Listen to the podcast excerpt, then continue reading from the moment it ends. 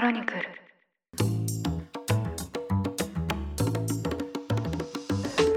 おはようございます。3月23日水曜日。ニュースコネクトあなたと経済をつなぐ5分間パーソナリティの野村貴文です。この番組では1日1つ5分間で世界のメガトレンドがかかるニュースを解説していきます。朝の支度や散歩通勤家事の時間などにお聞きいただけると嬉しいです。さて昨日をもってですね18の都道府県に適用されていたまん延防止等重点措置が全面解除されました。まあ、これでですね、まあ、再び日本もですね、まあ、こう経済を回していくというフェーズに、ま、なっていくと思います。ま、もちろん用心は必要なんですけど、こう日常生活が戻ってくることをまずは喜ばしいことだなというふうにも思います。自粛期間中にすごく問題だなと思ったのが子供たちのですね行事が制限されていることだなと思いまして、まあ、いろんなこう学校行事がですね、まあ、こう制約があったりとか中止になってしまったりとか、まあ、そういったところはですね本当に気の毒だなというふうにも思っています。でまあその小学生中学生高校生大学生のやはり1年間はですね大人の1年間以上にですねいろんな思い出を作るというですね、まあ、こう重要な1年間だなと思いまして、まあ、できる限り、まあ、そういったですね行事については元のように実施できるといいなと思います。まあ、その意味でもですね今回のまん延防止等重点措置の解除というのはですね元の日常に戻る第一歩かなと思っています。さて今日は為替に関するニュースです。昨日の東京外国為替市場の円相場は一時1ドル120円台をつけまして、2016年2月以来約6年1ヶ月ぶりの円安ドル高水準となりました。この背景にあるのがアメリカの利上げです。アメリカの中央銀行にあたる FRB 連邦準備制度理事会は今月15日16日の FOMC 連邦公開市場委員会でゼロ金利政策を解除しまして、政策金利を0.25%引き上げることを決めました。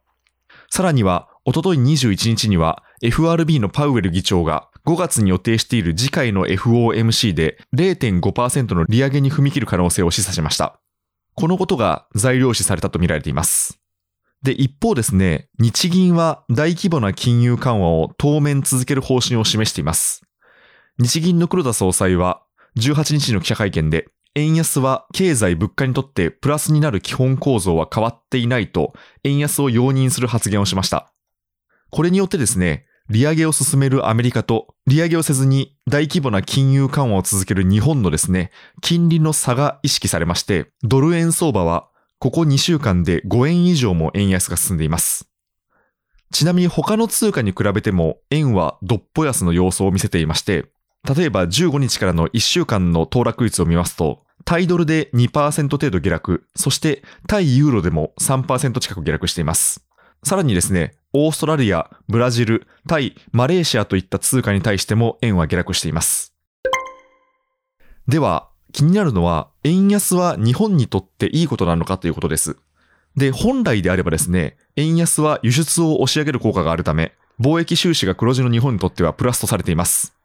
日銀によると、円の実質実行レートが10%下がった場合の GDP の押し上げ効果は、2000年から2019年は年2.1%としていました。ただですね、現在は円安が悪い方向に作用していると指摘されています。その背景にあるのがエネルギー価格の高騰です。以前に1ドル120円台をつけた2016年当時は、原油価格が1バレル30ドル程度でした。ただですね、現在は1バレル110ドルを超えています。日本のようにエネルギーを輸入している国にとっては、これは貿易コストの増加につながります。またですね、海外で発生しているインフレもその他の輸入品の高騰をもたらしています。まあ、しかもですね、こう、円安のメリットが現在は享受できない状況にありまして、例えば、新型コロナウイルスの影響で、訪日外国人旅行客の需要も消えています。そのためですね、今回は悪い円安だとですね、数々のエコノミストは指摘をしています。ちなみにですね、アベノミクス開始後、まあ、日銀の異次元の金融緩和など、円安に誘導する政策が行われました。で、当初の目論見では、円安が経済成長につながりまして、その結果、所得が上がるといったシナリオでした。ただですね、実際は日本の所得は下がり続けています。で、円安はメカニズム的には、世界から見たら日本人の資産が目減りすることを意味します。ということで、まあ、このポッドキャストでもたびたび取り上げているんですけど、一人一人が資産を防衛することを真剣に考えなければいけない時代に突入していると思います。ニュースコネクトお相手は野村貴文でした。